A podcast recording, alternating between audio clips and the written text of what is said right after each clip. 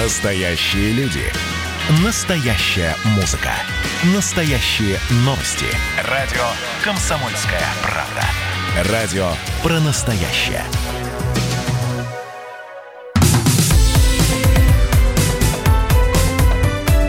Как дела, Россия? Ватсап-страна! У меня сейчас к вам будет вопрос, потому что мы будем обсуждать тему достаточно интересную. Я хотел бы ваше мнение узнать, э, уважаемые товарищи слушатели.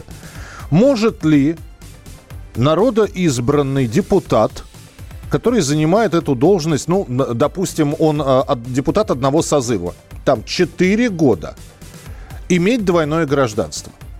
А, гражданство России и, например, я не знаю, ну ладно, Америки, Беларусь, а, гражданство Сербии, гражданство Испании.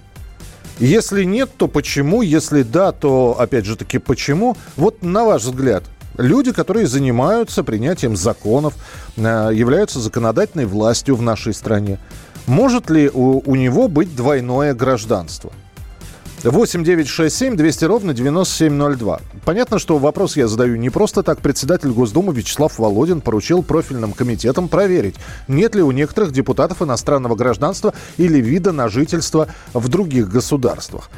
Поручение направлено в Комитет по безопасности и противодействию коррупции. А поводом послужило обращение депутата от фракции КПРФ Дениса Парфенова. Он заявил о втором гражданстве у 39 депутатов из «Единой России». На что господин Володин сказал, будем проверять. Ну а на прямой связи с нами директор Института современного государственного развития Дмитрий Солонников. Дмитрий Владимирович, приветствую, здравствуйте. Да, добрый день. Добрый а, день. Ведь кто-то скажет, ну хорошо, два гражданства у человека. Ну, допустим, в Госдуме э, сидит спортсмен – который э, достаточно долго выступал здесь, может быть, выступал там, и вот э, у него двойной граждан, у него дети там родились, например. Вот. Главное, чтобы законы правильно принимал. Чем плох второй паспорт, вот по-вашему? Нет, смотрите, тут вопрос и моральный, и законодательный. В целом ряде государств двойное гражданство не является Э, поводом для э, невозможности занимать ту или иную государственную должность, в частности, быть депутатом. И в 90-х годах в России такого запрета не было. Наоборот, все было хорошо. Мы идем в цивилизованный мир, мы идем в западное общество, поэтому если у нас будет больше депутатов, уже интегрированных в это общество, то и прекрасно. В 1999 году был принят закон о статусе депутата Государственной Думы, который и запрещал э, становиться депутатами людям, имеющим э, второе гражданство. То есть это не новость для э, российской избирательной системы и не, не новое ограничение, которое появилось сейчас. Все, депутаты, все кандидаты в депутаты, которые сдают документы э, для своей регистрации, еще в качестве кандидатов, обязаны указывать э, наличие или отсутствие у них второго гражданства. Если второе гражданство гражданства есть, их просто не регистрируют. И, соответственно, эти документы в Центральной избирательной комиссии хранятся. Поэтому с юридической точки зрения у нас это ограничение было введено уже достаточно давно. А, если мы говорим о морально-этической стороне дела, которая и была основанием для того, чтобы юридически вводить такие ограничения, то после того, как Россия в общем изменила вектор своего развития, Россия больше не стремится войти в Европейский Союз, Россия не стремится войти в НАТО, у России нет э, задачи интегрироваться в э, вот эти мировые институты в эту мировую систему, то да, конечно, как можно говорить о том, что человек будет принимать законы в соответствии с интересами нашей страны, если э, он является гражданином другого, может быть, не самого дружественного государства, ну или дружественного сейчас, неизвестно, что будет дальше. Да, общем, Дмитрий Владимирович. Тогда все государства должны быть равны. Я, я просто один пример приведу, он не наш пример, он из другого, значит, географического значения. Губернатор, который занимал э, эту должность все всего несколько лет губернатор Калифорнии Арнольд Шварценеггер, который э, получил вид на жительство от Джорджа Буша старшего там в 90-х, ну и, собственно, э, получил э, американское гражданство, при этом сохранив австрийское. И, и стал губернатором Калифорнии. Никто не говорил, слушайте, он э, интересы Австрии будет отстаивать у нас на калифорнийских пляжах. Нет, ничего никого не остановило, это выбрали. Да, конечно, еще раз. Это э, вопрос законодательства. Если э, государство видит э, себя как единую часть, единая часть там, большой семьи, предположим, европейские государства и США, члены НАТО, никаких противоречий друг с другом нет. Э, еще не так давно пытались создать единое экономическое пространство, подписав соответствующий договор. Не сейчас нашла коса на камень. А, в принципе, мы можем так далеко и не ходить. На Украине достаточно много депутатов имеют двойное гражданство. В Прибалтике депутаты могут э, быть интегрированными в другие европейские институты там американские институты. Э, и, и иметь гражданство оттуда. Так что так, такие прецеденты есть. Вопрос в том, как страна э, себя позиционирует в данной ситуации. В России это запрещено. И для этого, да, есть целый ряд морально-этических и политических принципов. Хорошо, еще один вопрос, Дмитрий Владимирович. Можно было почистить что-то? Э, я напомню, что у нас еще из, есть запрет на зарубежные счета вот, для э, депутатов. С этим можно было как-то справиться и почистить хвосты. Но допустим, что действительно есть депутаты, которые скрыли наличие второго гражданства. Слушайте, но... Просто не указали. Просто не указали, то, но, но это же объективно, это же проверяется очень легко. А кем проверяется? Это не очень легко проверяется. Не очень? Де- делает, нет, конечно, делается за- что... запрос, нет? Куда? А черт его знает. Ну вот если... Ну, вот, если вот, у, вот, вот правильный ответ. У, если у господина Дениса Парфенова есть какие, какие-то факты на руках, то наверняка у него э, есть ну, наметки, в какие страны делать запрос. Нет, он ссылается на публикации СМИ, он говорит, что фактов у него нет и в списке Парфенова присутствуют в том числе и депутаты от КПРФ, э, про которых писали, что у них есть, возможно, двойное гражданство, вид на жительство там, или грин-карта США. Кстати, у него не идет речь о том, что все именно гражданство имеют, там есть возможности других документов. А, и он как раз просит проверить их всех, в том числе и товарищей по партии, говоря, что про них он уверен, что все у них хорошо. Поэтому он ссылается на публикации СМИ. А публикации СМИ у нас часто не несут за собой большой ответственности, поэтому точных документов нет ни у кого. Ну, посмотрим, как они будут это все проверять. Спасибо большое. Дмитрий Солоников, директор Института современного государственного развития, был с нами на прямой связи, потому что председатель Госдумы Вячеслав Володин поручил профильным комитетам проверить депутатов на наличие иностранного гражданства или вида на жительство. Я же спросил, вот по вашему мнению, по вашему мнению, может ли, э, здесь мне пишут, читайте поправки к Конституции нельзя. Нет, я еще раз говорю, да, по закону нельзя. Но если спросить у вас, ваше, ваше личное мнение, является ли наличие второго гражданства четким заслоном, значит, есть второе гражданство, ты никогда, товарищ депутат, не будешь товарищем депутатом больше. Не, не друг ты нам, не депутат ты нам. Или э, это не имеет по большому счету какого-то значения. 8 9 6 7 200 ровно 9702. Двойное гражданство не имеет права, как минимум тройное. Очень смешно. Спасибо, Олег. А, WhatsApp страна нет, конечно. Это Ставрополь э, Владимир написал. Не-не-не, никакого второго. Хотя кто им после срока не даст его получить? Депутат это представитель народа изначально. А, ну, это никак не бьется с тем, что человеком не может, ну хорошо, он родился когда-то в Беларуси. Когда-то он родился в Беларуси или на Украине. И когда в 91 году э, страна получила самостоятельность, он э, получил украинский паспорт. А потом решил э, навсегда переехать в Россию, сохранив у себя украинское гражданство. Должен ли он от него отказываться? Хотя, с другой стороны, идешь во власть, защищаешь российские законы, вот. На 4 года отказаться от гражданства, а потом взять его обратно. Присылайте свои сообщения 8967 200 ровно 9702.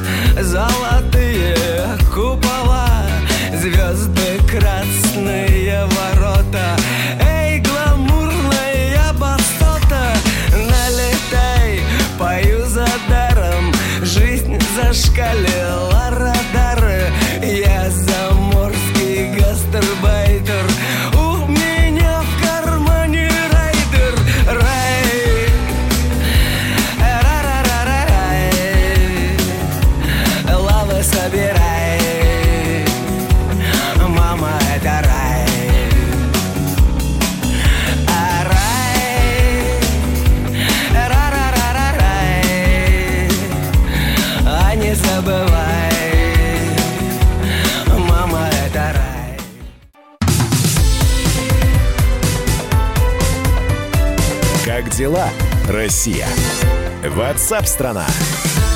Э, здесь ваше сообщение, что за депутат, который имеет двойное гражданство, то он у нас, то в странах НАТО и нашим, и вашим. Ну, почему? Если он, э, я не знаю, если не в стране НАТО, если у него гражданство Венесуэлы, например, здесь либо э, разрешить, либо за, или запретить гражданство стран НАТО например. Ну, я понял. И нашим, и вашим. Ну, я вам привел пример с... Э, я понимаю, что у них своя свадьба в США, но я вам привел, привел пример со Шварценеггером, который, будучи... Он был избран губернатором Калифорнии, имея там двойное гражданство австрийское. Он является уроженцем города Грац в Австрии и американского.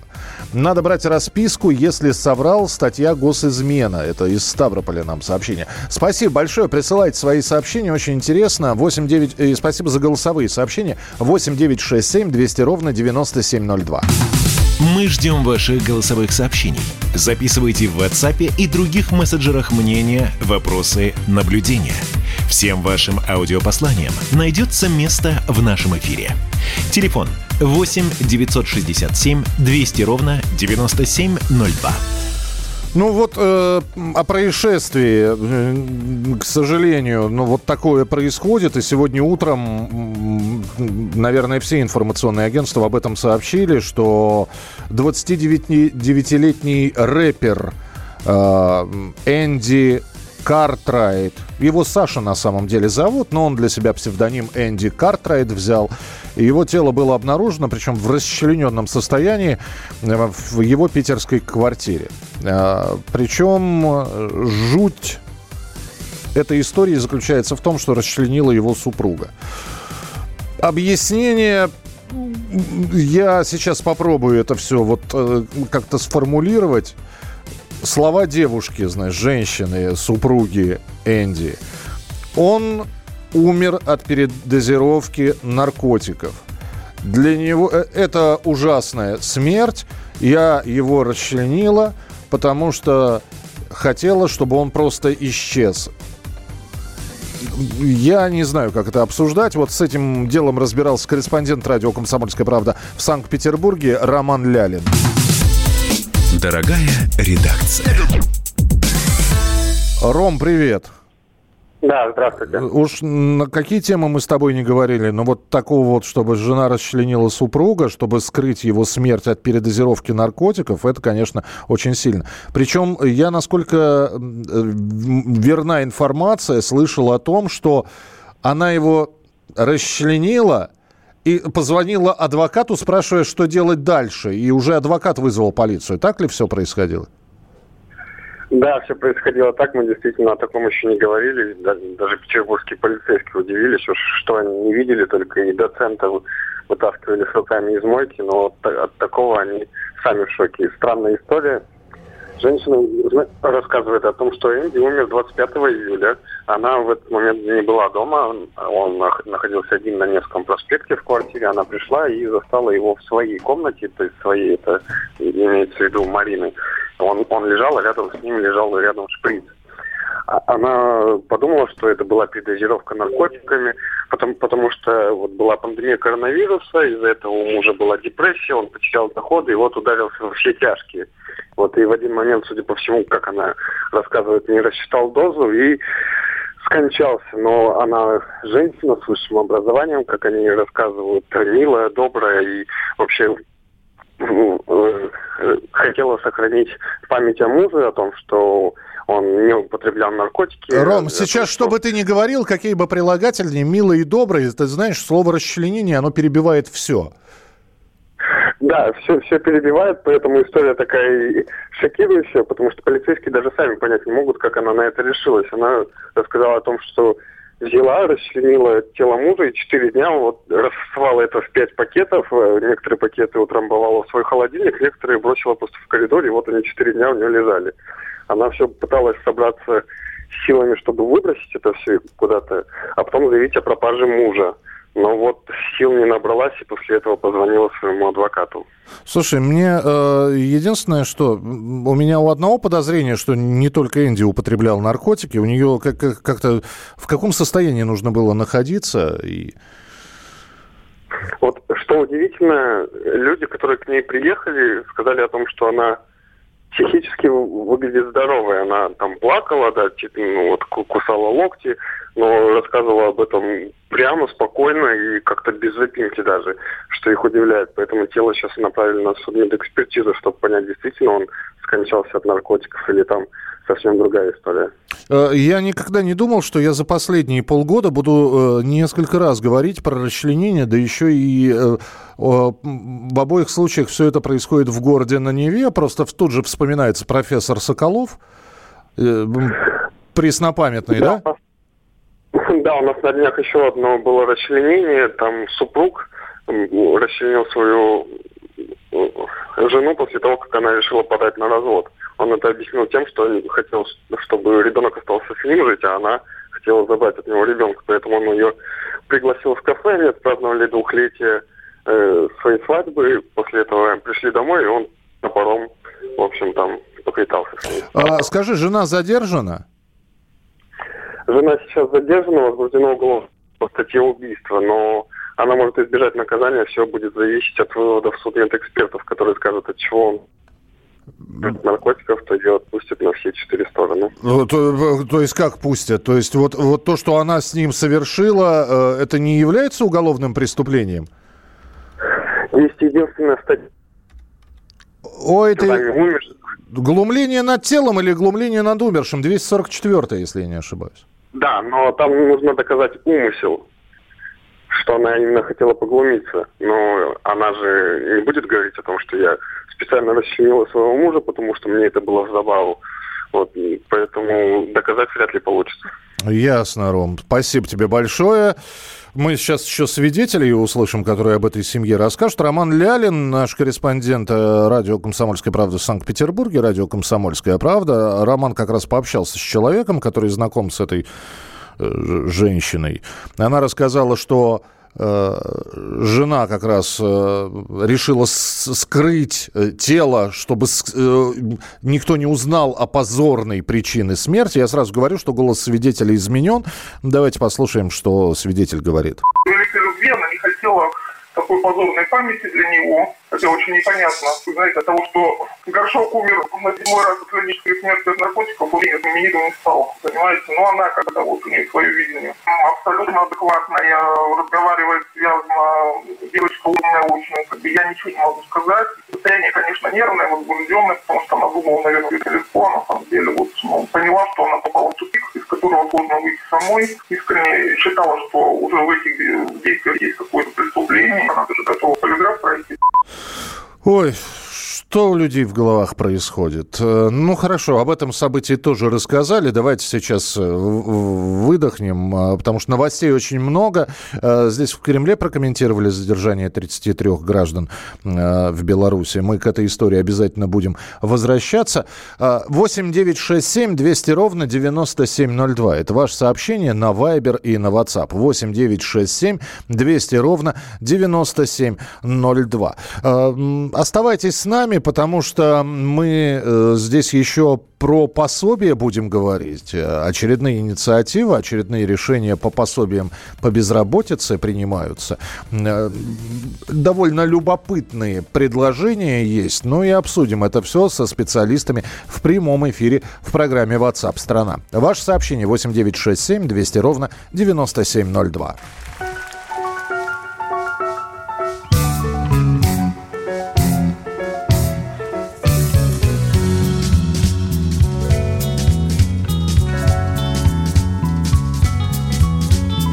Если не дома, ни денег не жаль, что ж тут поделать?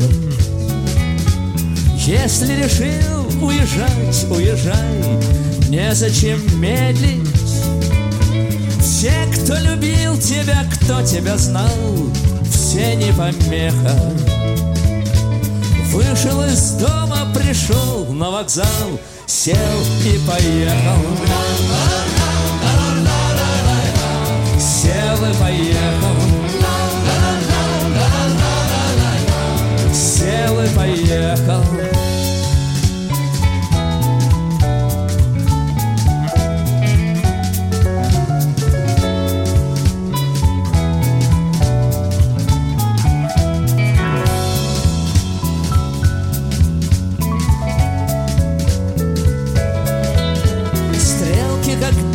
навстречу летят с ветки на ветку. Люди и звери подходят к путям, бросим монетку. Полка, футболка, вагон, ресторан, карты, потеха. Вышел на станции, хлопнул стакан, сел и поехал. Сел и поехал.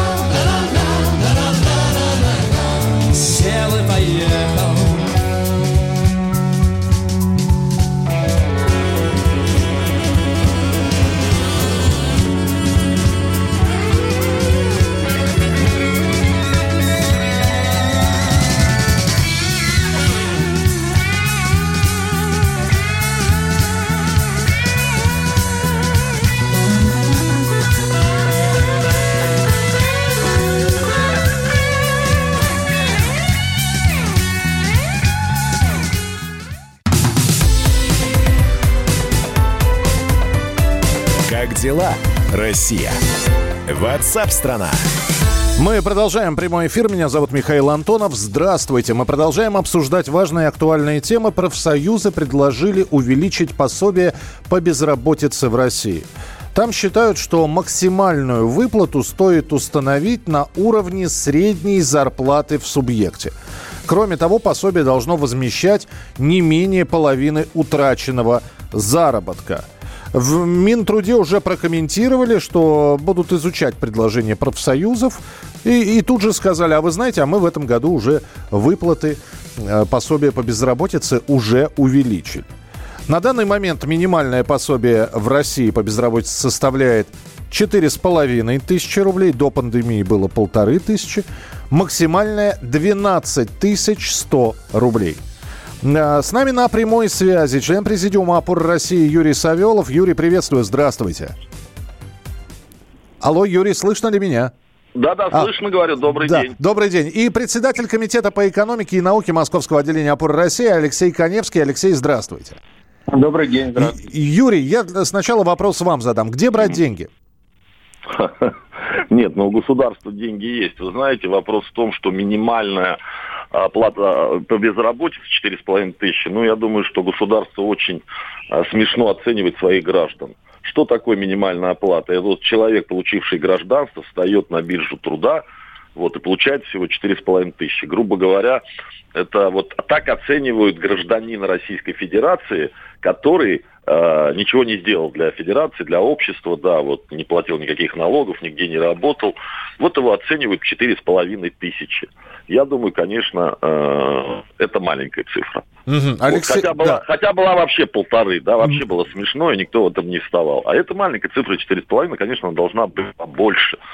Вот, где взять деньги? Ну, из фондов, как всегда. Хорошо, наверное. я, я понимаю, да. Алексей, вам вопрос тогда. Скажите, пожалуйста, ведь э, очень многие считают, что если пособие по безработице будет достойным, э, причем достойным такой средней зарплаты по региону, мы в итоге превратимся... Я, я сейчас не свое мнение говорю сразу, а вот на- наши слушатели, в частности, писали, что, э, приводя пример, Америку, где люди и не пытаются устроиться на работу. У них все хорошо. У них талоны для покупки бесплатных там э, в магазинах. У них пособие по безработице, и они даже не пытаются как-то изменить свою жизнь.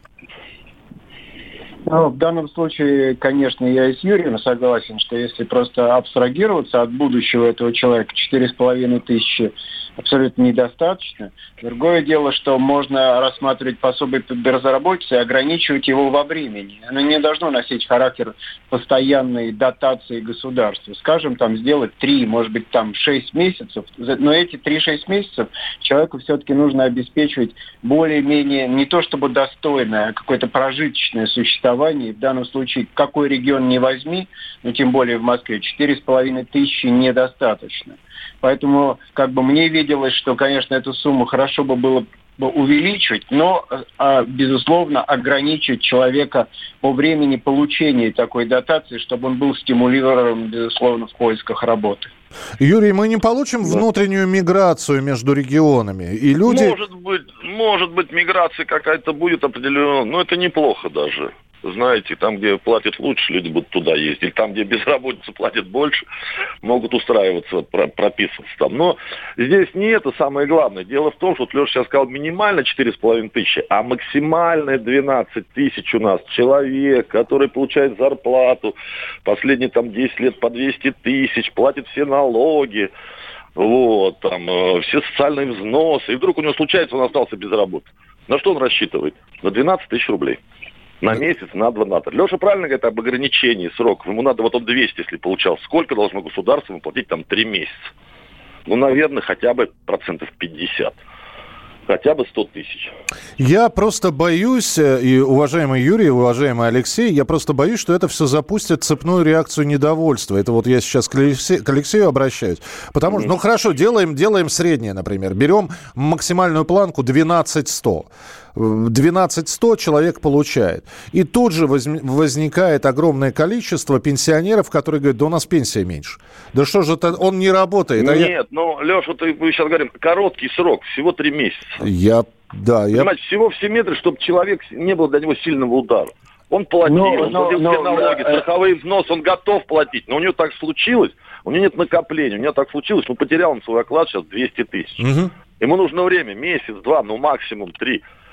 Да, чтобы Олег... это все восстановить, чтобы платить налоги, чтобы опять платить пенсионерам это все. Вот идет о чем разговор. Ну не 12 же тысяч, понимаете? А, я понимаю. Алексей, пожалуйста. Ну, я, я бы сказал, что, конечно, давайте будем реалистами. Э, Юр, к сожалению, о никаких 100 тысячах, ты же понимаешь, э, речь не может идти, да. Это ну, хорошо бы, да. И мы знаем пример европейских государств, которые там, так сказать, ну, больше тысячи евро есть поддержка, да. Но у нас сейчас ситуация иная, и первый и правильный вопрос ты поставил, откуда деньги. Денег, безусловно, нет.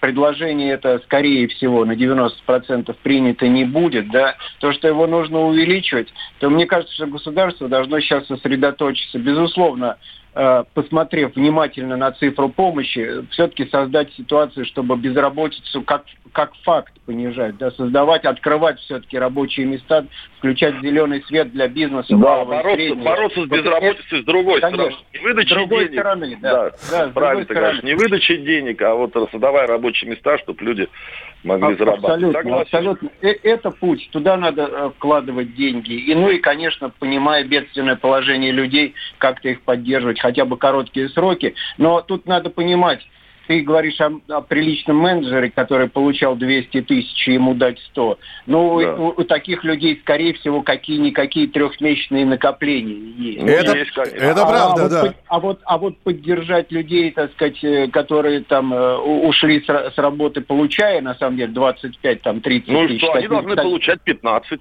Да, да, 12, вот, да. Вот, вот по ним, да, по ним надо внимать. То есть разграничить сферу предыдущей деятельности. Вы она знаете, сейчас да. есть, Леш, она сейчас разграничена. Сейчас не только не просто так пришел, и тебе или там 4,5 тысячи, или там 8. Там все считается, сколько проработал, сколько налогов было заплачено. Сейчас все, все на бирже труда считают они. Ну, возможно, и тогда высчитывают. И мы говорим о том, что минимальный 4,5, а максимальный да. 12. Но все равно больше 12 нельзя получить. Вот о чем идет разговор. Да, да, это правильно. Вы Когда знаете... я привез 200, сейчас, извините, 200 тысяч, я почему привел пример 200 тысяч? Сколько я налогов заплатил? Подоходно во всевозможные фонды. Я вот о чем говорю, да? А мне только 12 тысяч. Вот что. Ну, да. Вы знаете, да, просто очень хочется, чтобы в, в то время, как мы все это обсуждали, мы бы параллельно обсуждали еще и лазейки, которые возможны э, в этом быть. То есть человек безработный, он получает там три месяца, вот это вот, вот как вы предложили, достаточно высокий, э, высокую оплату по безработице. Потом он на месяц устраивается нет, на работу. Нет. И у вас она будет другая уже. Здесь сейчас тоже это все учитывается. Вот сам, самое главное, чтобы эти все лазейки были прикрыты. Спасибо вам большое, что были с нами в прямом эфире. Член Президиума «Опоры России» Юрий Савелов, председатель Комитета по экономике и науке Московского отделения «Опоры России» Алексей Коневский.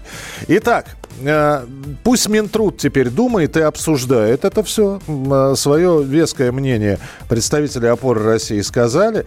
Э, я вижу, да, от вас тоже сообщение, но я, по-моему, задал этот вопрос. По безработице живу в маленьком сибирском городе.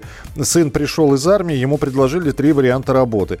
По 25 тысяч рублей. Давайте платить хорошее пособие, никуда идти не надо. Что это? Опять будет перекос? Это что, безработный будет получать гораздо больше, чем средний пенсионер, вкалывавший всю жизнь? Жизни. Я считаю, что параллельно с повышением э, по безработице выплат еще и повышение пенсии нужно. Здравствуйте, я Роман, дальнобойщик из Испании, Валенсия. 75% по безработице платят от вашей зарплаты. А, как там у Самуила Яковлевича Маршака?